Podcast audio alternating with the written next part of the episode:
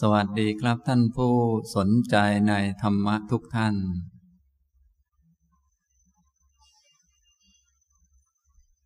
วันนี้บรรยาย ศึกษาและปฏิบัติธรรม ครั้งที่หนึ่งร้อยสิบสองนะครับ ซึ่งการบรรยายในช่วงนี้บรรยายอยู่ในหัวข้อที่ชื่อว่า เตรียมโสดาบัน ตอนที่สิบสามนะ ซึ่งการบรรยายในหัวข้อเตรียมโสดาบันนั้น ผมก็ได้ตั้งประเด็นในการบรรยายไว้สามประเด็นด้วยกัน คือประเด็นที่หนึ่งลักษณะและคุณสมบัติของพระโสดาบัน นี้ได้พูดจบไปแล้ว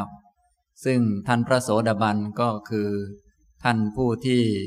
ประกอบด้วยอริยมรรคมีองค์แปดผู้ที่เดินอยู่ในหนทาง สู่ความพ้นทุกข์ ที่พระอรหันตสัมมาสัมพุทธเจ้า ตรัสเอาไว้ดีแล้ว จนกระทั่งได้รับการประกาศมาถึงรุ่นพวกเรานี้ ท่านผู้ที่เดินอยู่ในทางนี้ แน่นอนว่าสักวันหนึ่งท่านจะได้เป็นพระอรหันต์ถึงพระนิพพาน ท่านผู้นั้นก็คือ ท่านพระโสดาบันนะครับ ประเด็นที่สองพูดถึงคุณประโยชน์ และอานิสงค์ของความเป็นพระโสดาบัน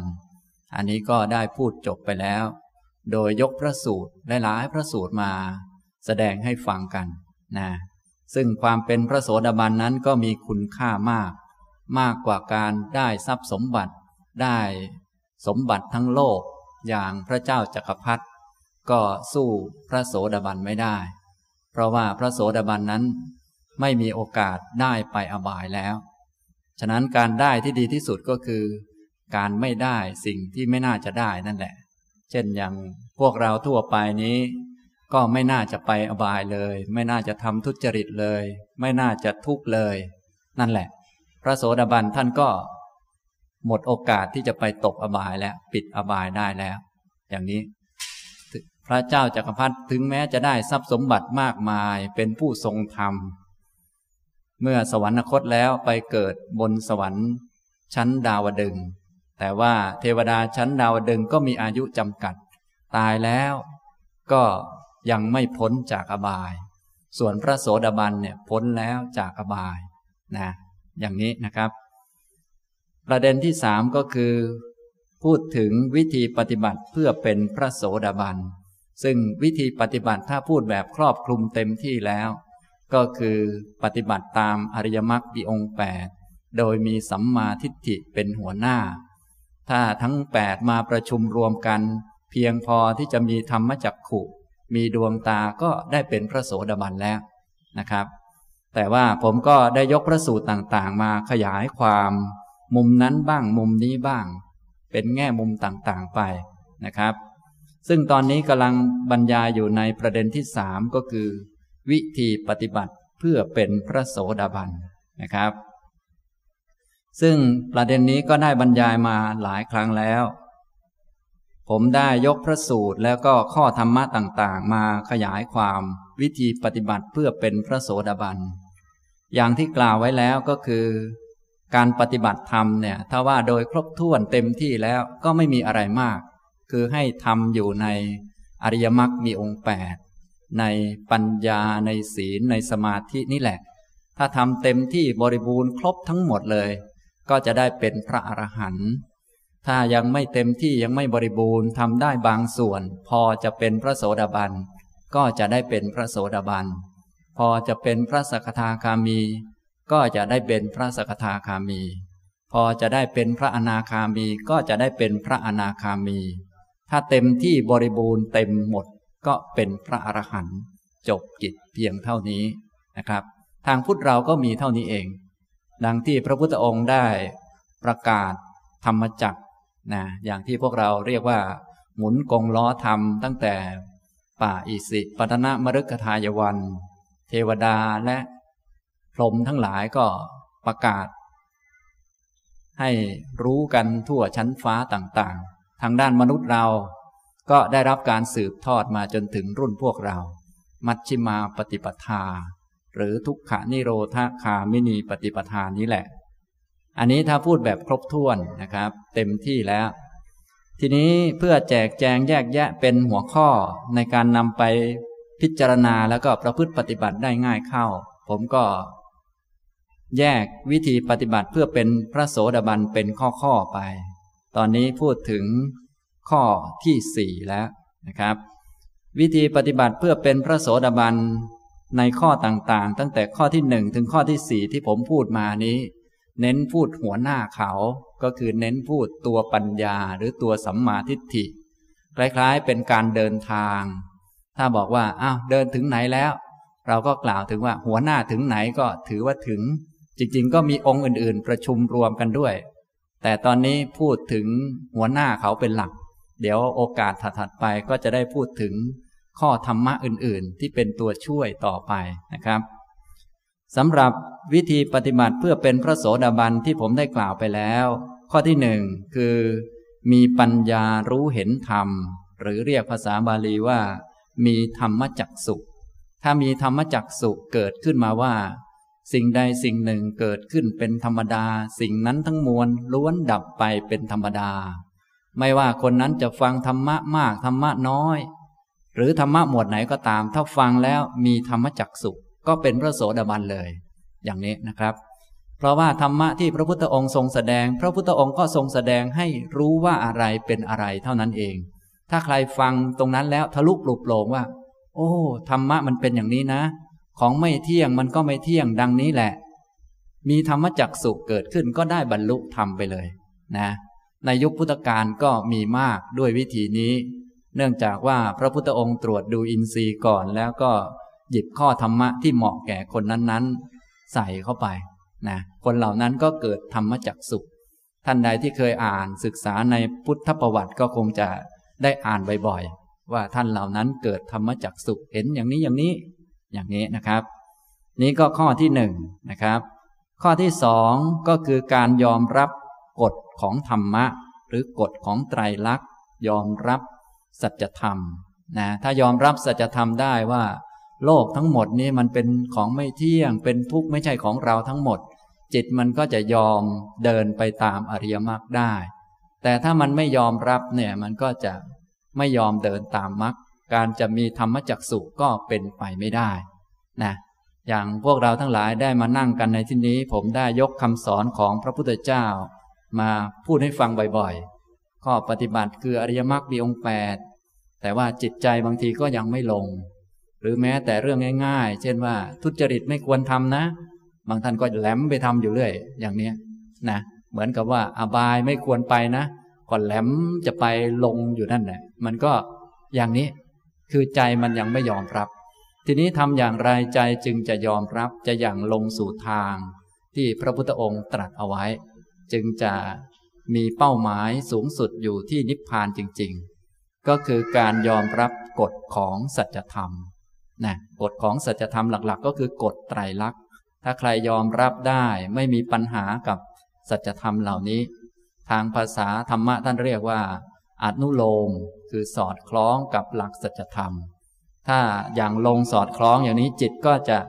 เห็นทุกข์โดยความเป็นทุกข์ เห็นเหตุเกิดทุกข์ว่าเป็นเหตุเกิดทุกข์ เห็นความดับทุกข์คือนิพพาน แล้วก็เห็นทางคืออริยมรรคมีองค์แปดใจก็จะหยั่งลง และต่อมาเมื่อมีโอกาสก็จะเกิดธรรมจักสุขอย่างนี้นะครับ ซึ่งตามที่ผมเรียงหัวข้อนี้ก็คือเรียงจากชั้นสูงมาก่อน ก่อนจะเป็นโสดาบันแล้วก็เรียงลงมาเรื่อยๆนะครับ ต่อไปข้อที่สามก็คือ ต้องรู้จักมองทุกสิ่งให้เป็นไปในลักษณะเป็นกระแส นะสิ่งต่างๆที่เห็นอยู่เนี่ย มันไม่ได้มาลอยๆ มันมาตามเงื่อนไขตามเหตุปัจจัย และไม่ได้มีเงื่อนไขเดียว เป็นกระแสไหลไป เหมือนพวกเราทั้งหลายที่นั่งๆอยู่เนี่ย ก็เป็นมาและเป็นไปในรูปเป็นกระแส นิสัยขี้เกียจอย่างเนี้ยไม่ใช่ขี้เกียจเฉพาะตอนนี้เท่านั้น กว่าจะขี้เกียจขนาดนี้มันขี้เกียจน้อยกว่านี้หน่อยหนึ่งมาก่อนหน้านั้นก่อนหน้านั้น แล้วก็เลยไปสู่ชาติก่อนๆอีกมหาศาลความคิดที่เราคิดได้อย่างเนี้ยอย่างคนคิดจะฆ่ากันได้ นี่ไม่ใช่วันดีคืนดีก็คิดจะฆ่ากันได้เลย มันโกรธกันเกลียดกัน หรืออะไรต่อมีอะไรต่อเนื่องกันมานานนักหนาและ สั่งสมมานานนะอย่างนี้ถ้าเป็นคนรู้จักมองสิ่งต่างๆ เป็นไปในลักษณะเป็นกระแส ไม่เอาปรากฏการเป็นจริงเป็นจัง เพราะมีเบื้องหลังมา และเบื้องหลังไม่ใช่มีแค่อันเดียว มาในลักษณะเป็นกระแสที่ยืดยาวมาเรื่อยๆ เหมือนพวกเราทั้งหลายที่นั่งอยู่นี้ ชีวิตก็เป็นไปในรูปกระแสนะครับ ร่างกายก็คงจะเห็นตั้งแต่นู่น อยู่ในท้องแม่ จนกระทั่งเติบโตมาถึงทุกวันนี้ ก็เป็นไปในรูปกระแส ต่อไปพอตาย กายก็จะทิ้งไป ส่วนด้านจิตเนี่ย สืบเนื่องกันมานานนักหนาแล้วนะ เกิดดับสืบทอดกันมา จุติจิตชาติที่แล้วดับไป ปฏิสนธิก็เกิดขึ้นภวังคจิตก็สืบต่อกันมา จนถึงทุกวันนี้ไปเรื่อยๆ แล้วถ้ายังมีกิเลสตายแล้วก็ไม่ตายจริง ก็เกิดใหม่อีก ไปเรื่อยๆ อย่างเนี้ยเป็นไปในรูปกระแส นิสัยใจคอต่างๆ ความคิดความนึกเห็นสิ่งเดียวกันก็คิดไม่เหมือนกัน ที่คิดไม่เหมือนกันอย่างเนี้ยไม่ใช่ว่าจะมาลอยๆเป็นของที่มาในรูปกระแสที่ยาวนานมากนะสิ่งที่ยาวนานมามากอย่างนั้น ถ้าพูดแบบสรุปว่า เอ้าทำไมจึงยืดยาวมานานขนาดนั้น ก็เป็นเพราะว่าอาวิชชาบังดวงตาไว้ แล้วก็ตันหาผูกเอาไว้ จึงหมุนวนเป็นวัฏฏะสงสารอยู่อย่างนี้ ถ้าใครต้องการพิจารณาแบบละเอียด ครบถ้วนสมบูรณ์ก็ไปเรียนเรื่อง ปฏิจจสมุปบาทที่พระพุทธองค์แสดงไว้แล้วเอามาพิจารณาก็ได้ แต่ว่าอย่างพวกเราไม่ต้องพิจารณาครบถ้วนสมบูรณ์อย่างนั้น เอาแค่บางส่วนมาอย่างนี้ก็ได้นะครับ ซึ่งในประเด็นนี้ผมก็ได้ยกตัวอย่างพระสูตรมาอ่านให้ท่านฟังไปบ้างแล้ว ก็พอเป็นตัวอย่างนะครับ ต่อไปข้อที่สี่ต้องรู้จักมองแบบมีเงื่อนไข สิ่งต่างๆ มันมีเงื่อนไขของมัน ถ้าแบบข้อที่สามนี้มองเป็นกระแสยาวนะ และข้อที่สี่คือรู้จักมองสิ่งต่างๆว่า เป็นสิ่งที่มีเงื่อนไขนะเงื่อนไขอย่างนี้ทางภาษาธรรมะท่านเรียกว่า รู้จักมองแบบอิทัปปัจจยตานะเมื่อสิ่งนี้มีสิ่งนี้จึงมี เพราะความเกิดขึ้นของสิ่งนี้ สิ่งนี้จึงเกิดขึ้น เมื่อสิ่งนี้ไม่มีสิ่งนี้ก็ไม่มี เพราะการดับไปของสิ่งนี้สิ่งนี้จึงเกิดขึ้น ฉะนั้นเมื่อหยิบสิ่งนี้สิ่งใดสิ่งหนึ่งขึ้นมาก็ฝึกนิสัยของตัวเอง ให้รู้จักมองว่ามันมีเงื่อนไข แม้แต่ที่ผมมาพูด ก็มีเงื่อนไข ที่ท่านได้ยินเสียงผมดัง ๆ นี้ก็มีเงื่อนไข มีไมโครโฟน มีคนโน้นมีคนนี้ ถ้าเป็นคนหัดรู้จักมองอย่างนี้จะค่อย ๆ มีปัญญาเพิ่มขึ้นเพิ่มขึ้น จากเรื่องเล็กๆน้อยๆนะ สิ่งต่างๆ ในชีวิตเราเนี่ยถ้าเราหัดเราฝึกเนี่ย ก็จะค่อยๆ มีปัญญาเพิ่มขึ้น พวกเราโดยทั่วไปอยากจะมีปัญญาไวๆ พออยากจะบรรลุก็โน่นเข้าไปในถ้ำไปนั่งทำจิตให้มันสงบโดยนึกว่า เดี๋ยวปัญญาคงจะโผล่ขึ้นมาแล้วก็นึกไปแต่อย่างนั้น มันไม่มีของที่ลอยลมอย่างนั้น ปัญญามากๆนี่ก็มาจากน้อยๆนี่แหละ ดูว่าในชีวิตประจำวันเนี่ยมองสิ่งต่างๆ เป็นไปตามเงื่อนไขเป็นไหม เป็นไปตามกระแสเป็นไหม ยอมรับหลักสัจธรรมบ้างไหม มีธรรมจักสุเห็นว่ามันเป็นอย่างนั้นบ้างไหมเนี่ยนี่แหละ ปัญญามากๆเนี่ยก็จะมาจากน้อยๆอย่างนี้แหละ ถ้าน้อยๆอย่างนี้ไม่มี ถึงจะหวังให้มันมาก มันก็ไม่ได้มากหรอก เพราะว่าสิ่งต่างๆ มันไม่ได้เป็นไปตามคาดหวัง มันไม่ได้เป็นไปตามคิด มันเป็นไปตามเหตุปัจจัย ปัญญาเนี่ยก็เป็นสังขารเป็นไปตามเหตุปัจจัยเหมือนกัน ถ้าปัญญาน้อยๆไม่มีปัญญามากๆ จะเอามาจากไหน อย่างนี้ ฉะนั้นถ้าเรารู้จักพิจารณาอยู่เสมอ รู้จักมอง รู้จักมุมนู้นมุมนี้ใส่ใจอยู่เสมอ ปัญญามันก็จะค่อยๆเยอะขึ้นได้ อย่างนี้นะครับ อันนี้เป็นข้อที่สี่ที่ได้พูดไปแล้วในคราวก่อนๆนนะครับ วันนี้จะพูดต่อไปถึงวิธีปฏิบัติเพื่อเป็นพระโสดาบัน ข้อที่ห้าก็คือ เป็นแนวปัญญาเหมือนกัน เน้นตัวปัญญาเป็นตัวออกหน้าก่อนนะครับ ข้อที่ห้าก็คือ ต้องรู้จักมองแบบแยกแยะองค์ประกอบ และรู้ความจริงสามัญขององค์ประกอบนั้นๆด้วยนะรู้จักมองแบบแยกแยะองค์ประกอบนะแยกแยะองค์ประกอบหมายความว่าอย่างไร หมายความว่าเมื่อเราเห็นสิ่งใดสิ่งหนึ่ง เช่นเห็นแก้วอันนี้ ต้องสามารถที่จะมองเห็นว่ามันไม่มีแก้ว มันมีองค์ประกอบหลาย ๆ อย่างมารวมกันเข้าคำว่าแก้วก็เลยมีขึ้น หรือมองเห็นรถยนต์คันหนึ่งคำว่ารถยนต์นี่เป็นคำสมมุติต้องหัดมองแยกแยะองค์ประกอบออกมา คนที่เขาเชี่ยวชาญด้านรถยนต์เขาก็จะมองไม่เป็นรถยนต์ แต่ก็เป็นรถยนต์นั่นแหละ มองเห็นรถยนต์แต่มองทะลุรถยนต์ไป เพราะเขาเคยแยกองค์ประกอบ จนเชี่ยวชาญแล้ว อย่างรถยนต์คันหนึ่งเนี่ย ก็มีล้อ มี ตัวถังมีเครื่องยนต์ มีแบตเตอรี่ มีน็อตแต่ละตัวแต่ละตัว รวมกันเข้า ถ้าแยกแยกออกไปแล้ว เขาก็เห็นชัดว่าอ้าวไม่มีรถยนต์ แล้วก็เอาส่วนประกอบเหล่านั้นทั้งหมดมารวมกันใหม่ ก็ความคำว่ารถยนต์ก็มีขึ้น ถ้าเราเป็นคนที่หัดแยกแยะอย่างนี้ มองเห็นอะไรปุ๊บก็แยกแยะสังเกตไว้บ่อยๆ หัดฝึกไว้บ่อยๆ นะ ถ้าฝึกไว้บ่อยๆ ปัญญาก็จะค่อยๆ มีขึ้นมีขึ้นไป อันนี้เป็นข้อที่ห้าก็คือรู้จักมองแบบแยกแยะองค์ประกอบนะพระพุทธองค์ก็ทรงแสดงไว้เป็นจำนวนมากในพระสูตรต่างๆ ท่านทั้งหลายก็สามารถไปศึกษาเพิ่มเติมได้ อันนี้ผมมาพูดให้เป็นหัวข้อหัวข้อไว้เฉยๆว่า มองแบบไหนจะทำให้มีปัญญา ฝึกให้มีสัมมาทิฏฐิ ซึ่งเป็นหัวหน้า ถ้าท่านใดมีทางศีลทางสมาธิพร้อมแล้ว ก็จะได้มีปัญญาได้เลยนะ บางท่านศีลก็ดีแล้วสมาธิก็ดีแล้ว แต่ไม่หัดฝึกปัญญาคอยแต่ว่าเดี๋ยวนั่งสมาธิไปเรื่อยๆ ปัญญาจะเกิดเอง นั่งไปนั่งมาจนจะตายเองแล้วยังไม่รู้เรื่อง อย่างนี้มันก็เข้าใจผิดไปมาก ทุกอย่างเป็นสังขารฉะนั้นปัญญาก็เป็นสังขารด้วย ต้องทำเหตุปัจจัยให้ถูก อย่างนี้ ฉะนั้นเราฟังแล้วก็เอาประหัดไปใส่ใจบ่อยๆทำบ่อยๆทำศีลให้ดีขึ้นทำสมาธิให้ดีขึ้น แล้วก็มาฝึกให้มากขึ้นมากขึ้น ศีลก็ต้องฝึกเอา หัดเอาอดทนเอา อย่างนี้อดเอาจึงจะได้ศีล ถ้าไม่อดมันจะได้ศีลได้ยังไง เขาด่ามาเราก็ด่าคืน เขาทำไม่ดีเราก็บน่นอย่างนั้นอย่างนี้ แล้วศีลจะมาจากไหน ถ้าไม่อดทนไม่ฝึกหัด แม้แต่ศีลก็ต้องหัดเอานะ ต้องฝึก ทนเอา แดดร้อนก็ไม่บน่นหิวก็ไม่บน่นอย่างนั้นอย่างนี้ ใครทำผิดเราก็โอ้ เข้าใจ อดทนไว้เนี่ยก็ศีลก็ต้องหด หัดเอาฝึกเอา สมาธิก็ต้องหัดเอาเช่นเดียวกัน ต้องเอาจิตมาไว้กับตัวเอง กับการเดินยืนนั่งนอนกับกรรมฐานต่างๆ ให้มันอยู่กับที่ ถ้าไม่หัดมันจะอยู่ไหม มันไม่อยู่ มันก็ไปหาแต่เรื่องไม่ดีมาให้ตัวเอง หาแต่เรื่องกิเลสอันนู้นอันนี้ สเปะสปะไปเรื่อย คิดปล่อยมันไปเรื่อย นะ ฉะนั้นจิตมันเคยคิดอย่างนั้น ถ้าปล่อยมันไปมันก็คิดอย่างนั้นเดี๋ยวดี เราต้องเปลี่ยนนิสัยมันต้องหัดเอาทั้งนั้น ต้องฝึก ถ้าจะคิดต้องเปลี่ยนเรื่องที่คิดให้มาคิดเรื่องธรรมะ เรื่องพุทโธ เรื่องอนิจจัง ทุกขังอนัตตา หรือเรื่องพุทธานุสติเป็นต้น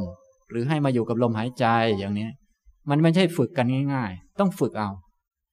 นะ เนี่ยสมาธิก็ต้องฝึก แม้ปัญญาก็ต้องฝึกเช่นเดียวกันเนี่ยรู้จักมองแบบสิ่งต่างๆ มีลักษณะเป็นกระแส รู้จักมองแบบมีเงื่อนไขจนมาถึงตอนนี้ข้อที่ห้ารู้จักมองแบบแยกแยะองค์ประกอบนะการมองแบบแยกแยะองค์ประกอบ สิ่งใดสิ่งหนึ่งที่มันตั้งเป็นตัวตนเป็นก้อนเป็นแท่ง ทางธรรมะท่านก็ให้แยกออกมา อย่างน้อยให้แยกออกมาเป็นสองส่วนให้ได้ อย่างน้อยต้องแยกออกมาเป็นสองส่วน ถ้าภาษาไทยเราก็คืออย่างคนเนี่ยท่านให้แยกออกมาเป็นกายกับจิต ส่วนทางด้านธรรมะ ท่านนิยมพูดเป็นทางธรรมะ เรียกว่าให้มองเป็นรูปธรรม นามธรรมนะนี่อย่างน้อยต้องได้สองส่วนก่อน มองเห็นคนปุ๊บต้องหัดแยกว่า เออมีสองส่วนเนาะมีสองส่วนคือ ส่วนหนึ่งเป็นกาย ส่วนหนึ่งเป็นจิต โอ้หน้าตาสวยดีนะ เป็นด้านกายส่วนใจสวยหรือเปล่าไม่รู้ ต้องแยกแยะดูลงไป บางท่านเนี่ยกินขาหมูลงไปนะเป็นท่อนๆนะคงไม่ถึงกับเป็นท่อนนะเป็นก้อนๆกินลงไป พอถ่ายออกมาก็ไม่เหลือเป็นก้อนแล้วนะก็เป็นอุจจาระไป อย่างนี้ ใครเป็นผู้ย่อยอาหารอะไรต่างๆ เหล่านั้น ก็มีหลายส่วนช่วยกัน เริ่มตั้งแต่ฟันที่ย่อยย่อยมารวมกับน้ำ ย่อยย่อยให้มันเป็นชิ้นเล็กชิ้นน้อย แล้วก็ลงไปในท้อง ต่อมาก็ไฟก็เผาเผาเผาเผาเผามันก็เป็นอย่างเนี้ยนะนี่ความจริงมันเป็นอย่างนี้อยู่ แต่ถ้าเราไม่พิจารณาจะเห็นไหม ก็ไม่เห็น แล้วถ้าจิตไม่มีความพร้อมไม่ฝึกจิตมาจะได้พิจารณาไหม ก็ไม่ได้พิจารณา เนี่ย มันมีหลายชั้นอยู่ ก็เลยต้องไปฝึกจิตให้มีความพร้อมพอสมควร เสร็จแล้วก็เอามาพิจารณาดูมาน้อมนำจิตเข้ามาในนี้นะอย่างนี้ แต่ถ้าไม่มีความพร้อมจิตไม่ตั้งมั่น พอจะน้อมจิตเข้ามาที่ตัวเองสักหน่อยหนึ่งหลับ มีแต่อย่างนั้นถ้าไม่น้อมเข้ามาก็ฟุ้งไปข้างนอก พอน้อมเข้ามาข้างในหลับอย่างนี้ไม่ได้ เราต้องไม่ให้มันฟุ้งและไม่ให้มันหลับจะทํำยังไงนะก็ต้องมีหน้าที่ต้องฝึกเอา อย่างนี้นะครับ ถ้าไม่ฝึกมันก็ไม่ได้นะ อันเนี้ยต้องฝึกให้มันได้ ให้จิตมันมีความตั้งมั่นเป็นสมาธิเหมาะต่อการใช้งาน จะได้น้อมนำจิตนั้นมาพิจารณา กายนี้ที่ประกอบไปด้วยรูป ซึ่งประกอบขึ้นจากมหาภูตรูปสี่ดินน้ำ ไฟ และอีกอันหนึ่งคือ ลมธาตุลมธาตุลมก็มีความสำคัญมาก ท่านก็แยกแยะออกมาเป็นหกส่วน ลมพัดขึ้นข้างบน ลมพัดลงข้างล่าง ลมในท้อง ลมในไส้ ลมที่พัดไปตามอวัยวะ ชิ้นส่วนต่างๆของร่างกาย ให้ชิ้นส่วนต่างๆของร่างกายนี้ เคลื่อนไปเคลื่อนมาได้ พัดไหวไปมาได้ และลมหายใจเข้า ลมหายใจออก ฉะนั้นร่างกายของเรานี้ว่าไปแล้วก็เหมือนหุ่นยนต์ แล้วก็มีเชือกสำหรับชักไปชักมาอยู่ อย่างนี้ ถ้าเราเป็นคนช่างสังเกตมองดู โอ้กายมันเดินเนาะทีนี้ถ้ามองลึกลงไปอีกพิจารณาหัดสังเกตอา้าวกายกายนี่ประกอบไปด้วยธาตุดิน ดินนะเป็นกระดูก เป็นเนื้อมาแปะแปะรวมกันเข้ามีหนังมาหุ้มอยู่ และตัวที่ดึงให้ขามันเคลื่อนไปเคลื่อนมาได้ ยกขึ้นยกลงได้ ก็คือลม และตัวที่สั่งลมไปก็คือจิตมันคิดอย่างนู้นอย่างนี้ เราก็เข้าใจ โอ้มันเป็นอย่างนี้นะแน่มีคนอยู่ตรงไหนบ้าง ไม่มีที่เห็นเดินเดินอยู่ก็เป็นเพราะมีกายส่วนหนึ่งกับจิตส่วนหนึ่ง เท่านั้นแหละ ไอตัวโครงร่างนี่คือดิน ส่วนตัวที่ทำให้ดึงไปดึงมาได้ก็คือลม ตัวที่สั่งการอยู่ก็คือจิต ถ้าจิตวิญญาณไม่อยู่ในร่างนี้แล้วก็จบแล้วนะอย่างนี้ ตัวที่ เป็นเครื่องบ่งบอกว่ายังมีจิตอยู่ก็คือ ลมหายใจเข้าหายใจออก ถ้าหมดลมหายใจเข้าออกก็ แสดงว่าจิตไม่อยู่แล้วเนี่ยอย่างนี้ทำนองนี้ นี่มันก็อิงอาศัยกัน แต่ละส่วนแต่ละส่วนล้วนเป็นของไม่เที่ยง ไม่แน่ไม่นอน พอเอาของไม่เที่ยงหลาย ๆ ส่วนมารวมกันเข้า ทีนี้เราก็จะไม่เข้าใจผิดนะ ไม่มีตัวเราในเส้นผมเลย ไม่มีตัวเราในขน ไม่มีตัวเราในเล็บ ไม่มีตัวเราในฟัน ไม่มีตัวเราในหนัง ไม่มีตัวเราในลมหายใจเข้าหายใจออกเลย ไม่มีตัวเราในอุจจาระปัสสาวะ ไม่มีตัวเราในเลือดอะไรเลยนะอย่างนี้หลาย ๆ ท่านเคยไปบริจาคเลือด ถ้ามีตัวเราในเลือดตัวเราคงจะลอยไปกับเลือดนั่นพอเลือดมันออกจากร่างแล้วเป็นไงบ้างครับ มันก็เป็นเลือดเนี่ยเป็นส่วนประกอบมันอยู่ในนี้ ตอนนี้มันออกไปแล้ว นะ อย่างเนี้ยฉะนั้นถ้าเป็นคนช่างสังเกต เป็นคนมีสติมีปัญญามองดูอยู่เสมอ โอ้เส้นผมอยู่บนหัวเราเนาะไปนั่งร้านตัดผมก็ตัดไปแล้ว บางส่วนก็ไปแล้วตัดเล็บไปแล้ว โอ้ อันนี้นะมันเป็นอย่างนี้นะเลือดก็ออกไปแล้ว เออ มันเป็นอย่างนี้เป็นของไหลเวียนเป็นธาตุเป็นของไม่แน่ไม่นอน อยู่ได้เพราะความไม่เที่ยงนี้เอง ถ้ามันเที่ยงมั่นคงแน่นอนก็คงตายไปแล้ว นี่เพราะมันไม่เที่ยงนั่นเอง มีของมาแล้วก็มีของไปแปรปรวนผัดเปลี่ยนหมุนเวียนกันอย่างนี้แหละ จึงอยู่ได้ทุกวันนี้ ฉะนั้นท่านทั้งหลายมีชีวิตอยู่ได้ก็เพราะมันไม่เที่ยง มีลมหายใจเข้า มีลมหายใจออก มีเส้นผมที่จากเดิมมันดำมันก็ขาวขึ้น มันเป็นอย่างนี้ล่ะ มันเป็นธรรมดาของมัน อย่างนี้ก็เข้าใจแล้ว แยกองค์ประกอบออกมา แล้วก็เข้าใจ ข้อเท็จจริง ความจริงสามัญของแต่ละองค์ประกอบ ไม่ต้องทุกอันก็ได้เอาบางอัน พอเข้าใจบางอันแล้วก็จะเข้าใจอันอื่นๆไปด้วย โดยธรรมชาติ ก็ตัวความเข้าใจนี้เองเป็นสัมมาทิฏฐิ เป็นปัญญา นี่ อย่างนี้นะครับ เนี่ยทำนองนี้ ที่ผมอ่านมาก็เป็นอุบายเป็นวิธี ท่านก็มีหน้าที่ลองเอาไปพิจารณาดู ฟังก็ได้ความเข้าใจส่วนหนึ่งแล้วก็นับว่าดีแล้ว ทีนี้ก็มีหน้าที่ต้องไปฝึกไปหัด ไปสังเกตดู ไปมอง ไปนึกดู น้อมจิตมาดูในนี้สิเป็นยังไงบ้าง อย่างนี้นะครับ นี้ตามที่พระพุทธองค์ตรัสไว้บอกว่า กายของเรานี้คุมกันเป็นรูปร่าง ประกอบขึ้นจากมหาภูตรูปสี่ นะเนี่ยมหาภูตรูปสี่เป็นอย่างนี้ ต่อมาพระพุทธองค์ก็ตรัสต่อไปบอกว่า เกิดจากบิดามารดาธาตุทั้งสี่นี่นะ เกิดจากบิดาบารดา ต้นกำเนิดของเราในชาตินี้ อันนี้เอาเฉพาะด้านรูปก่อนเดี๋ยวด้านจิตจะพูดอีกตอนหนึ่งด้านรูปของเราเนี่ยทั้งทุกชิ้นส่วนเนี่ยนะ ได้มาจากบิดามารดาธาตุพ่อแม่ผสมกัน ถ้าคนที่เรียนวิทยาศาสตร์ลึกซึ้งหน่อยก็ คงจะน้อมนำจิตมาพิจารณาได้ ต้องแต่ต้องพิจารณาให้เป็นธรรมะ เป็นของไม่มีตัวตน ไม่ใช่เรานะ เป็นธาตุมารวมกันเข้าธาตุพ่อแม่ผสมกัน เป็นหยดน้ำอันเล็ก ๆ อันหนึ่ง ทางภาษาธรรมะท่านเรียกว่า เป็นกัลละ เป็นหยดน้ำเป็นหยดน้ำมันอันเล็ก ๆ ซึ่งมองด้วยตาเปล่าไม่เห็น อาจจะต้องใช้กล้องพิเศษอะไรก็ว่ากันไป อันนั้นก็ไปค้นทางวิทยาศาสตร์กัน ตามสมควร ทางธรรมะท่านเรียกว่ากัลละ ต่อไปเมื่อมันเติบโตขึ้นก็คือแตกเซลล์แยกแยกออกไปเรื่อย ก็กลายเป็นก้อนเลือด เรียกว่าเปสินะต่อมาหลังจากเป็นก้อนเลือดก็แตกออกมาเป็นห้าปุ่มก่อน ก็คือมีหัว มีแขนสองข้าง แล้วก็มีขา แต่ยังไม่เป็นรูปร่างเป็นปุ่มเฉยๆ ปุ่มที่แตกออกมาจากก้อนเลือดนั้น ท่านเรียกว่า ปัญจสาขา ปุ่มห้าปุ่ม หรือกิ่งห้ากิ่ง ต่อมาก็เลยมีกิ่งอื่นๆนะจากหัวก็มีหูขึ้นมา มีจมูก มีปาก มีตา ทางด้านแขนก็มียาวออกมา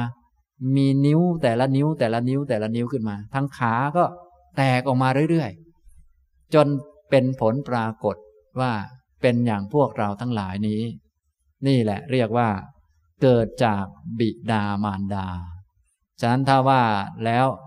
ในด้านกายภาพเนี่ยพวกเราเป็นธาตุของพ่อของแม่ที่แตกตัวออกมา ทุกชิ้นส่วนได้มาจากพ่อแม่หมด ทางด้านวิทยาศาสตร์เขาก็เลยบอกว่า เราพิสูจน์ได้หมดว่าเป็นลูกใคร มียีนมีดีเออะไรเขาก็พิสูจน์ได้หมด อันนี้พระพุทธองค์ก็ตรัสไว้ตั้งแต่เนิ่นนานการมาแล้ว ก็เป็นอย่างนั้นมา เพราะความจริงมันไม่ได้เปลี่ยน ความจริงมันเป็นอย่างนั้นเสมอไป อยู่ที่เราจะมองเห็นไหมพิสูจน์ได้ไหม อย่างนี้ ถ้าเราเชื่อพระพุทธเจ้าก็ง่ายหน่อย เนื่องจากว่าเครื่องมือทางวิทยาศาสตร์บางอย่างนี้ อาจจะไม่มีความสามารถพอที่จะจับได้ ถ้าด้านกายภาพยุคนี้เขาก็ สามารถพิสูจน์ได้หลายประการแล้วนะอย่างนี้ส่วนจะพิสูจน์เรื่องอื่นๆ ในด้านลึกซึ้งขึ้นไปด้านจิตก็ยังไม่มีเครื่องมือที่จะทำได้นะถ้าเชื่อพระพุทธเจ้าก็ต้องฝึกจิต แล้วก็ไปฝึกสังเกตให้มีปัญญา ก็ด้วยอุบายวิธีการพิจารณาน้อมนำจิตมาอย่างนี้แหละ จะทำให้เกิดปัญญาได้นะกายของเรานี้คุมกันเป็นรูปร่างประกอบขึ้นจากมหาภูตรูปสี่เกิดจากบิดามารดา เจริญวัยมาเพราะข้าวสุกและขนมสดนะครับ ที่เติบโตมาก็เพราะข้าวสุกและก็ขนมอาหารต่างๆ ที่เติบโตมาเนี่ยนะหลายท่านก็ ได้ดูสารคดีเกี่ยวกับเรื่อง อยู่ในท้องแม่อย่างไรเนี่ยนะก็เป็นธาตุของพ่อของแม่ผสมกัน แล้วก็ เป็นหยดน้ำต่อมาก็เป็นก้อนเลือด ลอยขึ้นมา เป็นก้อนเลือด ที่เป็นก้อนเลือดลอยขึ้นมานั้น ก็มีจุดที่เชื่อมโยงกับแม่อยู่ เขาเรียกว่า สะดือ ก็จุดนั้นแหละก็จะเป็นที่กินอาหารและถ่ายของเสียออกไปนะฉะนั้นพวกเราถ้าพูด ทางด้านกายภาพแล้ว ก็ว่าจุดเริ่มต้นก็มาจากน้ำนะเป็นหยดน้ำของพ่อแม่ผสมกัน แล้วต่อมาก็จึงมีก้อนเลือดมา มีสายสะดือสำหรับดูดอาหารของโลก ใส่เข้าไป เจริญวัยมาจากข้าว และอาหารต่างๆ ตอนแรกทานเองไม่ได้ก็ต้องอาศัยให้แม่เป็นผู้ทานนะ แม่ก็เลยต้องวิ่งหาอาหารตอนที่ท่านไหนเคยท้องก็คงจะทราบอยู่ บางทีกินอาหารให้ลูก ลูกมันอยากกินนะเขาก็เลยเรียกกันว่า แพ้ท้องบ้างอะไรบ้างมั่วไปหมดแหละนะอันนั้นก็เป็นเรื่องธรรมดานะครับนี่ก็เนื่องจากความจริงข้อเท็จจริงมันเป็นอย่างนี้แหละ ส่วนในทางสมมุติโรคโรคเราจะเรียกกันว่าอะไรอย่างไรเนี่ย ความจริงมันก็เป็นความจริงอยู่อย่างนั้นนะพระพุทธองค์ได้สอนความจริงไว้ ถ้าเราเป็นคนมีดวงตาก็มองทะลุปลุกโปร่งถ้าเข้าใจเรื่องตัวเองก็จะเข้าใจคนอื่น เข้าใจโลกทั้งหมดได้ เนี่ย อย่างนี้ นี่แหละเจริญวัยมาเพราะข้าวสุกและขนม ไม่เที่ยงแท้ ต้องอบ ต้องนวดเฟ้น มีอันแตกกระจัดกระจายไป เป็นธรรมดา เนี่ย มองให้ทะลุปลุกโปร่งเข้าใจข้อเท็จจริงของส่วนประกอบนั้นๆ มันเป็นของไม่เที่ยง เอามาไล่ดูสิเส้นผมเที่ยงไหมขนเที่ยงไหมเล็บเที่ยงไหมฟันเที่ยงไหมหนังเที่ยงไหมกระดูกเที่ยงไหมเอามาไล่เช็คดู ต้องดูแลมันลำบากไหมเส้นผมดูแลลำบากไหมต้องอบต้องดูแลไหมขนเป็นไง เล็บเป็นยังไงบ้างตัดมากี่รอบแล้ว อย่างนี้เป็นต้น ก็มาพิจารณาดู แต่ท้ายที่สุดอุตส่าห์ดูแลมาอย่างดีเนี่ย ท้ายที่สุดจะเป็นอย่างไรบ้างครับ แต่กระจัดกระจายเป็นธรรมดา เนี่ยดูแลมาให้อาหารกินมาจนโตมาถึงทุกวันนี้แล้วดูแลอย่างดีด้วยนะเนี่ยและสักหน่อยจะแตกกระจัดกระจายไปเป็นธรรมดา ไม่ใช่ผิดธรรมดาด้วย เป็นการแตกกระจัดกระจายเป็นสภาวะ เป็นเรื่องธรรมดาของมันอย่างนั้น เพราะแท้ที่จริงมันก็ไม่ได้มีอะไรมาก่อน มันแค่มารวมกันเข้า ก็เหมือนกับแต่เดิมไม่เคยมีรถยนต์ ตอนนี้ทุกชิ้นส่วนองค์ประกอบก็มารวมกันเข้า แต่พอเห็นเป็นรถยนต์เราก็เข้าใจผิดนึกว่ามีรถยนต์จริง ๆ เราก็เลยต้องไปฝึกใหม่ว่าอะแยกแยะองค์ประกอบออกไปสินะใช้ปัญญาแจกแจงแยกแยะดู ก็เข้าใจชัด พอเข้าใจชัดแล้วก็รู้ว่า ไม่มีรถยนต์จริง ๆ เป็นสมมุติ ก็เหมือนรูปร่างกายของเรานี้ที่ว่าเราเป็นคน นี่นะทุกท่านนั่งนั่งอยู่นี่สมมุติว่าเป็นคน สมมุตินะ รูปร่างอย่างนี้แหละ มีหัวหนึ่งหัว มีแขนสองข้าง มีขาสองข้างนี่แหละ เอาด้านกายภาพก่อน ถ้ายังเข้าใจผิดอยู่ก็เอาไปแยกแยะดู ประกอบไปด้วย มหาภูตรูปสี่เกิดจากบิดามารดา เจริญวัยเพราะข้าวสุกและขนมสด ไม่เที่ยงแท้ต้องอบ ต้องนวดเฟ้น มีอันแตกกระจัดกระจายไปเป็นธรรมดานะอย่างนี้นะครับ นี้เป็นตัวอย่างวิธีการมองแบบแยกแยะองค์ประกอบแล้วก็รู้ถึงข้อเท็จจริง หรือสามัญธรรมดาของแต่ละองค์ประกอบนะพอเข้าใจอย่างนี้แล้ว ปัญญาก็จะเพิ่มขึ้นมากขึ้นนะครับ นี่เป็นตัวอย่างง่าย ๆ ที่ผมอ่านมานะโดยอาศัย น้อมจิตมาที่กายนี้ ส่วนหนึ่งเป็นส่วนรูปประกอบไปด้วย มหาภูตรูปสี่อีกส่วนหนึ่งเป็นวิญญาณนะอีกส่วนหนึ่งเป็นตัวรู้เป็นวิญญาณก็อาศัย และเนื่องอยู่ในกายนี้ ไม่ได้อยู่นอกกายนี้หรอก ตัวรู้ก็เกิดดับอยู่ในนี้แหละเนี่ยอันนี้เป็นวิธีย่อๆง่าย ๆ ส่วนแจกแจงละเอียดอื่นๆ ก็จะใช้บทธรรมอันไหนก็ได้ เดี๋ยวคราวหน้าจะมายกพระสูตรให้ฟังบ้างตามสมควรท่านจะได้เป็นตัวอย่างนะวันนี้ก็เอาแบบย่อๆ แยกเป็นสองส่วน คือรูปธรรมกับนามธรรม หรือด้านกายกับด้านจิต ท่านทั้งหลายก็อย่าลืมไปหัดฝึกทำดู ฝึกหัดดูอย่างนี้นะครับ เอาละบรรยายก็พอสมควรนะครับ จะตอบปัญหาท่านที่เขียนถามมาเล็กน้อย นะครับ มีหลายท่านเขียนปัญหาถามไว้นะครับ ท่านผู้นี้เขียนถามมาว่า กราบสวัสดีอาจารย์สุภีทุมทอง ข้อหนึ่งมีหมอดูชื่อดังออกมาทำนายว่า คนที่เกิดราศีนั้นราศีนี้ จะถึงเคราะห์ร้ายให้ไปไหว้ราหูและเครื่องสักการะเป็นของดำควรเชื่อ และควรปฏิบัติเช่นไรคะ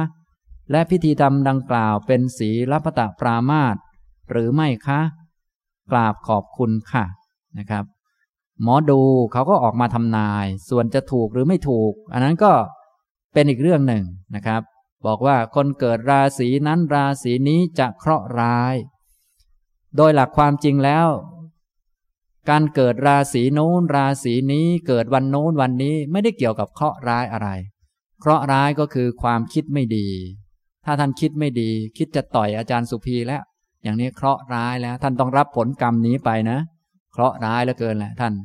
นะเขาขับรถปาดหน้า อะไรขอให้มันตายตายไปซะไอ้หมอนี่นั่นแหละ เคราะห์ร้ายแล้วนะนะ ที่ไปคิดแช่งคนอื่นก็ดี พูดไม่ดีกระทำไม่ดีนั่นแหละ เป็นเคราะห์ร้ายของท่าน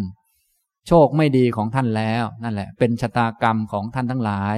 อย่าไปโทษดวงดาวเลยดวงดาวมันอยู่ของมันดีๆ มันให้แสงสว่างให้ความสวยงามก็ดูไปเถอะ เดี๋ยวก็ตายจากกันแล้ว ส่วนพวกเรานี้ไปตามกรรมไม่ได้ไปตามดาวนะฉะนั้นหมอดูเขาทายก็ให้เขาทายไป เราก็อย่าไปหลงตามเขาแล้วก็บอกว่าให้ไปไหว้ราหูสักการะด้วยเครื่องดำอะไรต่างๆ อันนี้ไม่ควรปฏิบัติเลย ต้องถามก่อนว่าท่านราหูนี้เป็นใคร อย่างนี้เป็นต้น ท่านราหูนี่ชอบของดำจริงหรือไม่ อย่างนี้ต้องแยกแยะออกมา ปกติถ้าถ้าพูดถึงตามหลักความจริง ท่านราหูนี่เป็นเทวดา ท่านราหูเนี่ยเป็นเทวดา ท่านเทวดาท่านจะมาสนใจของดำทำไม เทวดาเขามีสมบัติพัสถานดีๆ อย่างพวกเราเป็นมนุษย์เนี่ยก็มีระดับคนระดับราชาบ้านเราเนี่ยก็ถือว่าเป็นพระราชาระดับยิ่งใหญ่ท่านจะมาสนใจของไม่สะอาดดำๆทำไม เป็นไปไม่ได้นะ ทีนี้อย่างราหูเนี่ยท่านเป็นเทพนะเป็นเทวดา อันนี้ถ้าพูดตามหลักความจริงนะถ้าพูดแบบว่า เอ๊ะท่านราหูมีจริงไหมอะไรไหมอ่าท่านราหูก็จะเป็นเทพองค์หนึ่งนะก็มีความเกี่ยวพันกับทางพุทธศาสนาบ้างเหมือนกันอะไรเหมือนกันนะอย่างนี้นะครับ ในเมื่อเป็นเทพแล้วก็ไม่ควรไปไหว้ หรือว่าทำพิธีกรรมด้วยของดำด้วยอะไรต่าง เพราะว่าเทวดาปกติเนี่ยเขาจะไม่สนใจเครื่องสักการะอะไรพวกนี้นะครับ เทวดาก็ถ้าต้องต้องการจะได้หน้า เทวดาเขาจะมีกฎของเขา ถ้าเทวดาต้องการได้ชื่อเสียงได้หน้า ว่าเข้าที่ประชุมของเทวดาแล้ว เป็นคนได้รับเกียรติยศต่างๆ เขาก็จะช่วยเหลือคนที่เป็นคนดี คนที่มีความกตัญญูเป็นคนมีศีล อย่างนี้ ฉะนั้นถ้าต้องการให้เทวดาช่วยเนี่ยก็คือว่าเราเป็นคนมีศีล เป็นคนมีความกตัญญู เป็นคนอ่อนน้อมถ่อมตนเป็นคนดี มีหิริโอตตปะ ถ้าเทวดาเขาเห็น ต้องการช่วยเขาก็จะช่วย ไม่ช่วยก็เรื่องของเทวดาไป แต่ถ้าช่วยเทวดาเนี่ย ถ้าทำแบบนี้เทวดามาช่วยเทวดาจะได้หน้านะอย่างนี้นะครับ สรุปว่า การทำพิธีกรรมดังกล่าว เป็นศีลปตะปรามาตหรือไม่คะ เป็นนะเพราะว่ามันผิดนะครับ มันไม่ถูก เพราะว่าดวงดาวต่างๆ ไม่ได้ทำให้คนดีหรือไม่ดี ที่ดีไม่ดีนี้อยู่ที่กรรม อย่างที่พระพุทธองค์ตรัสเอาไว้บ่อยๆทำดีได้ดีทำชั่วได้ชั่วทำความดีได้ความดีทำความชั่วได้ความชั่ว คนเราดีชั่วไม่ได้เกิดที่ชาติกำเนิด คนจะเป็นพราหมณ์ เป็นอะไรไม่ได้เกิดที่ชาติกำเนิด แต่เกิดจากกรรม เกิดจากการกระทำนั่นเอง อย่างนี้นะครับ ต่อไปอีกท่านหนึ่ง กราบสวัสดีอาจารย์สุภีทุมทองที่เคารพ ความวิตกกังวล เครียดคิดโน้นคิดนี้เป็นทุกขอริยสัจหรือไม่ และการกลัวตัวเองจะลำบากในอนาคต และกังวลผู้อื่นจะลำบากด้วย เป็นทุกขสมุทัยอยากให้อาจารย์ช่วยแนะนำการเห็นอริยสัจจากข้อความที่กล่าวมาค่ะนะที่กล่าวมาเนี่ยไม่เห็นอริยสัจสักข้อเลย เพราะว่าผิดไปนะวิตกกังวลเครียดอะไรพวกนี้มันเกิดจากความรักตัว เกิดจากความรักตัวเองนะทุกขาริยสัตว์ที่ถูกต้องก็คือ อุปาทานขันธ์ทั้งห้าที่เป็นปัจจุบันอยู่เนี่ย เรียกว่า ตัวทุกก้อนทุกอุปาทานขันธ์ทั้งห้าเป็นตัวทุกอันนี้ให้ท่องไว้ให้ดีนะทีนี้คนไม่รู้จักทุกตามความเป็นจริง ถูกอวิชชาบังดวงตา ก็ไปหลงนึกว่ามีตัวเอง พอหลงนึกว่ามีตัวเองก็ไปยึด ยึดว่าเป็นตัวเองก็เลยห่วงมัน กลัวมันจะเป็นทุกข์แท้ที่จริงไม่ต้องกลัวมันจะเป็นทุกข์เพราะว่า มันเป็นทุกข์อยู่แล้ว กลัวว่ามันจะไม่แน่นอน จริงๆ ไม่ต้องกลัวว่ามันจะไม่แน่นอน เพราะมันไม่แน่นอนอยู่แล้ว เนี่ย ไอ้กลัววิตกกังวลเนี่ย เป็นเหตุมาจากอวิชชาตันหาอุปทาน เป็นทุกขะสมุทัยก็ออกผลมาเป็นก้อนทุกข์ที่เครียด วิตกกังวลอะไรต่อมีอะไรต่างๆ หมุนวนเป็นวงจรไม่สิ้นสุด นะ ฉะนั้นวิตกกังวลเครียดพวกนี้ถ้าเรียกทุกท่านเรียกว่าเป็นทุกจร ไม่ใช่ทุกจริง ทุกจริงนี่คืออุปาทานขันทั้งห้าอันนี้ทุกจริงเลยนะพวกนี้เป็นทุกจรทุกเพราะความยึดถือต่างๆ พอเลิกยึดมันก็ไม่ทุกอะไรแล้ว แต่ถ้าทุกจริงเนี่ยถึงไม่ยึดมันก็ยังเป็นทุกเหมือนเดิม เป็นของไม่เที่ยง ไม่แน่ไม่นอนเหมือนเดิม แต่แน่นอนเราต้องยึดทุกเราต้องแก้ไขทุกจรออกไปก่อน พอแก้ไขทุกจรด้วยสติด้วยสมาธิพอสมควรแล้ว ก็ไปเจริญปัญญากำหนดรู้ทุกจริง ๆ ว่าหน้าตาเป็นยังไง จะได้เลิกยึดเลยโดยสิ้นเชิง เป็นการถอนอีกต่อหนึ่ง อย่างนี้พอเข้าใจไหมครับ นะ อย่างนี้นะ ต่อมาอีกข้อหนึ่งการฝึกเพื่อเป็นพระโสดาบัน ถ้าเรามีความรู้หรือพื้นฐานในการมองเห็นปฏิจจสมุปบาท จะง่ายในการฝึกเพื่อเป็นพระโสดาบันใช่ไหมคะ ใช่ นะ ถ้ามีปัญญารู้จักมองปฏิจจสมุปบาท ใครผู้เห็นปฏิจจสมุปบาท ผู้นั้นเห็นธรรม ผู้เห็นธรรมก็คือผู้เห็นปฏิจจสมุปบาท พระโสดาบันเนี่ยเป็นผู้มีธรรมจักขุเห็นธรรม การมองปฏิจจสมุปบาทอยู่เสมอก็ใกล้จะเห็นธรรมแล้ว ใกล้แล้ว แต่ว่าการจะมองได้ก็ต้องมีความรู้ แล้วก็ได้ฝึกข้ออื่นมาพอสมควรนะ การจะมอง เป็นกระแสปฏิจจสมุปบาทได้ต้องมองแบบมีเงื่อนไขเป็นก่อน จะมองแบบมีเงื่อนไขเป็นก็ต้องแยกแยะองค์ประกอบเป็น แยกแยะว่าอ๋อมันมีแต่นามกับรูปอะไรเป็นเงื่อนไขแก่กันและกันเนี่ยแบบที่ผมเรียงให้ แต่ผมเรียงมาจากชั้นสูงก่อน ไล่ลงมาเรื่อยๆ ก็คือมองแบบปฏิจจสมุปบาท ต่อมาก็มองแบบมีเงื่อนไข ต่อมาก็มองแบบแยกแยะองค์ประกอบ แล้วก็ข้อเท็จจริงของแต่ละองค์ประกอบ อันนี้ผมเรียงจากสูงลงมา นะ ถ้าท่านมองแบบปฏิจจสมุปบาทอยู่บ่อยๆ เสมอๆ ก็ดีแล้ว เป็นเหตุให้เกิดปัญญาได้ดีนะครับ อีกเรื่องหนึ่ง ถามว่าฟังเรื่องอนุปุพิกถา พระยศเป็นคารวาสคนแรก ที่บรรลุเป็นโสดาบัน เลยสงสัยว่า นางวิสาขาบรรลุธรรม ตั้งแต่เจ็ดขวบไม่ใช่โสดาบันคนแรกหรือคะ กราบขอบคุณท่านอาจารย์ที่ให้ความรู้เรื่อยมาค่ะ ไม่ใช่นะครับ นางวิสาขานี่บรรลุตอนหลังๆแล้วนะครับ คนที่บรรลุเป็นพระโสดาบันคนแรกองค์แรกก็คือท่านอัญญาโกนทัญญะนะ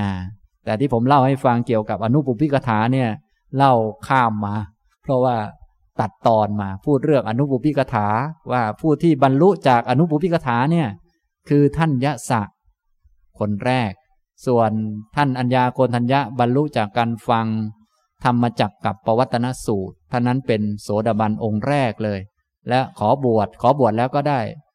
ปฏิบัติจนบรรลุเป็นพระอรหันต์ตอนที่พระพุทธองค์ประกาศอนัตตลักษณะสูตรอย่างนี้นะครับต่อมาอีกท่านหนึ่ง เมื่อคนเราตายรูปก็สลายแล้วขันธ์ที่เหลือทั้งสี่สลายไปด้วยหรือไม่ ถ้าสลายไปด้วยแล้วที่พระพุทธองค์ตรัสว่า วิญญาณอย่างลงสู่คันมารดา วิญญาณตัวนี้คืออะไร แล้วไปเกาะที่ขันที่เหลือคือเวทนาสัญญาสังขารหรือไม่ อาจารย์ช่วยอธิบายด้วยค่ะนะนามธรรมนี้เกิดกับจิต จิตจะมีลักษณะพิเศษคือเกิดดับสืบต่อกันไปเรื่อยๆ ไม่มีการหยุด ไม่เหมือนกับรูป รูปจะเกิดดับสืบต่อกันไปเรื่อยๆ พอจบชาติเนี่ยจะทิ้งไว้ที่โลกนี้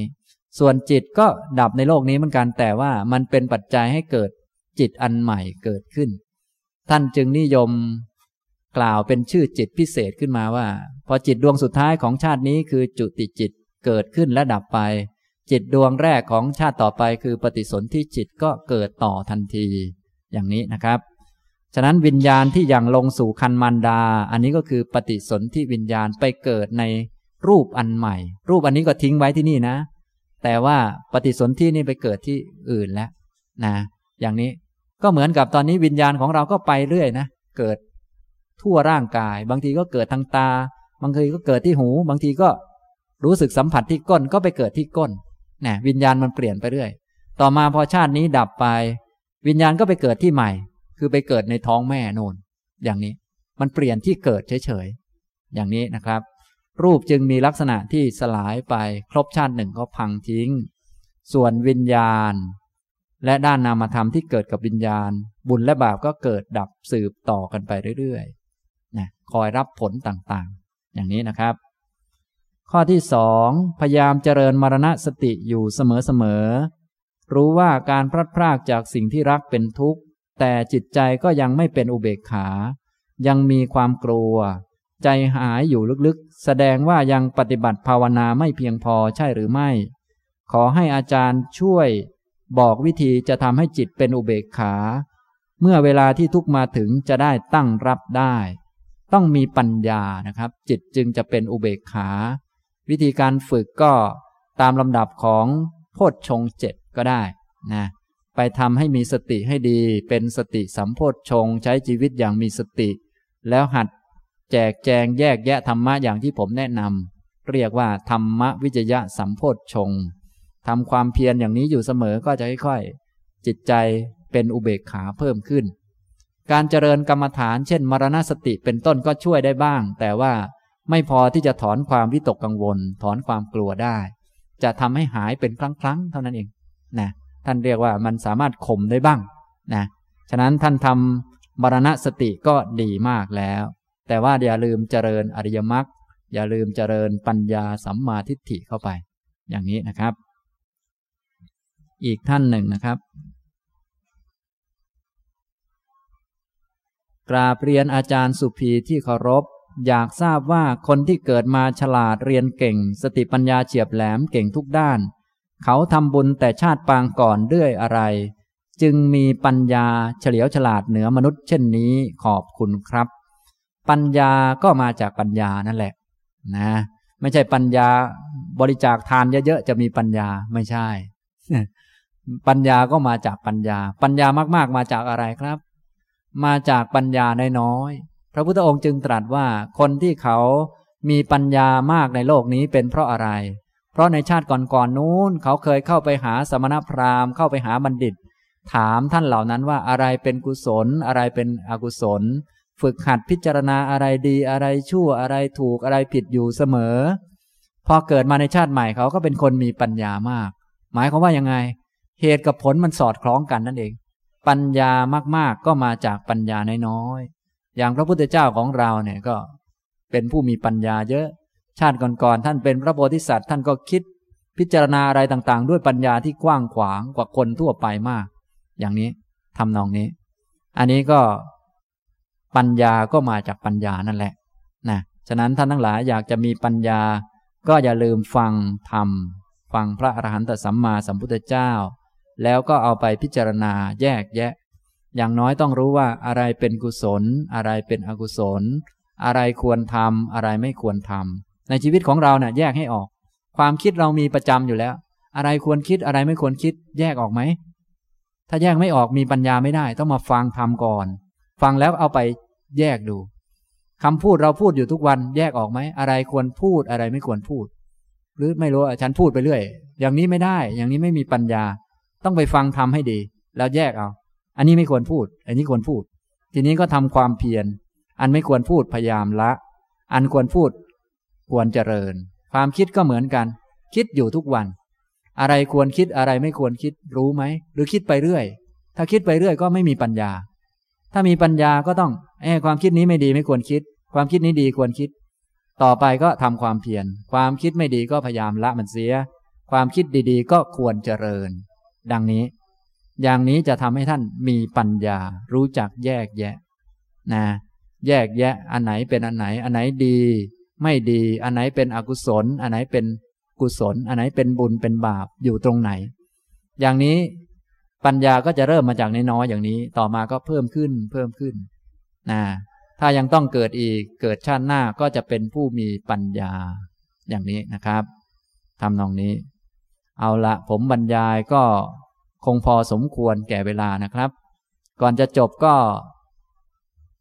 ฝึกสติกันบ้างเล็กน้อยนะครับ ให้ทุกท่านยืดกายให้ตรง ยืดกายให้ตรงทำความรู้สึกว่า กายนั่งอยู่นะกายเป็นคนนั่ง กายนั่งอยู่ จิตรับรู้ให้จิตอยู่ที่กาย ถ้าไม่ค่อยรู้ ให้ทุกท่านทำตามที่ผมแนะนำ นะต่อไปให้น้อมนำจิตมา ดูที่หัวที่ศีรษะ ไล่มาที่คอ ที่แผ่นหลัง ต่อมาทำความรู้สึกไปที่ก้นที่นั่งอยู่กับเก้าอี้ ความรู้สึกอยู่ตรงนั้น ต่อมาก็ไล่มาที่ขา จนถึงฝ่าเท้าที่เหยียบอยู่กับพื้น ให้รับรู้ถึงความรู้สึก ที่ฝ่าเท้าเหยียบอยู่กับพื้น ต่อไปให้ยืดกายให้ตรง ยืดกายให้ตรง เอียงตัวไปด้านซ้าย ให้รู้ เอียงตัวไปด้านขวา ก็ให้รู้ เอียงตัวไปด้านซ้าย ก็ให้รู้ เอียงตัวไปด้านขวา ก็ให้รู้ เอาไปยืนตัวนั่งตัวตรง ก็ให้รู้ กายเอียงไปเอียงมาก็ให้ทำความรู้ รู้ว่ากาย มันเป็นอย่างนั้นนะต่อไปให้ทุกท่าน ยืดกายให้ตรง ยกความรู้มาไว้ที่โพรงจมูก ยกความรู้มาไว้ที่โพรงจมูกจะหลับตาหรือไม่หลับตาก็ได้ ลืมตาก็ได้ แล้วก็สังเกต ลมหายใจเข้าหายใจออก หน้าอกกระเพื่อมขึ้นกระเพื่อมลง นี่ก็คือวิธีการผูกจิตไว้กับกายง่ายๆนะอย่างนี้นะครับ เอาละวันนี้สมควรแก่เวลาแล้วนะครับอนุโมทนาทุกท่านครับ